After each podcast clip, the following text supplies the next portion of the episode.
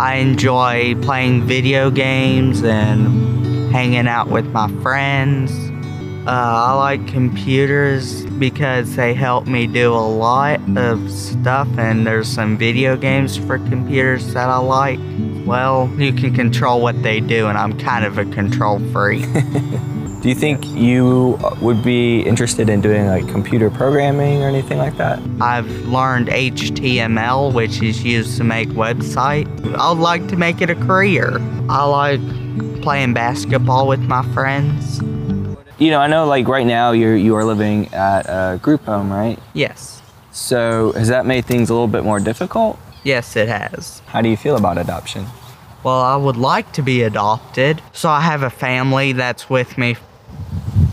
Why do you think that matters? Someone that can be there all the time. When I was growing up, I had a dad who was there all the time, but not in a good way. He was always beating me, and we have to have respect for one another because I'm old fashioned and I think that respect's what helps people get along.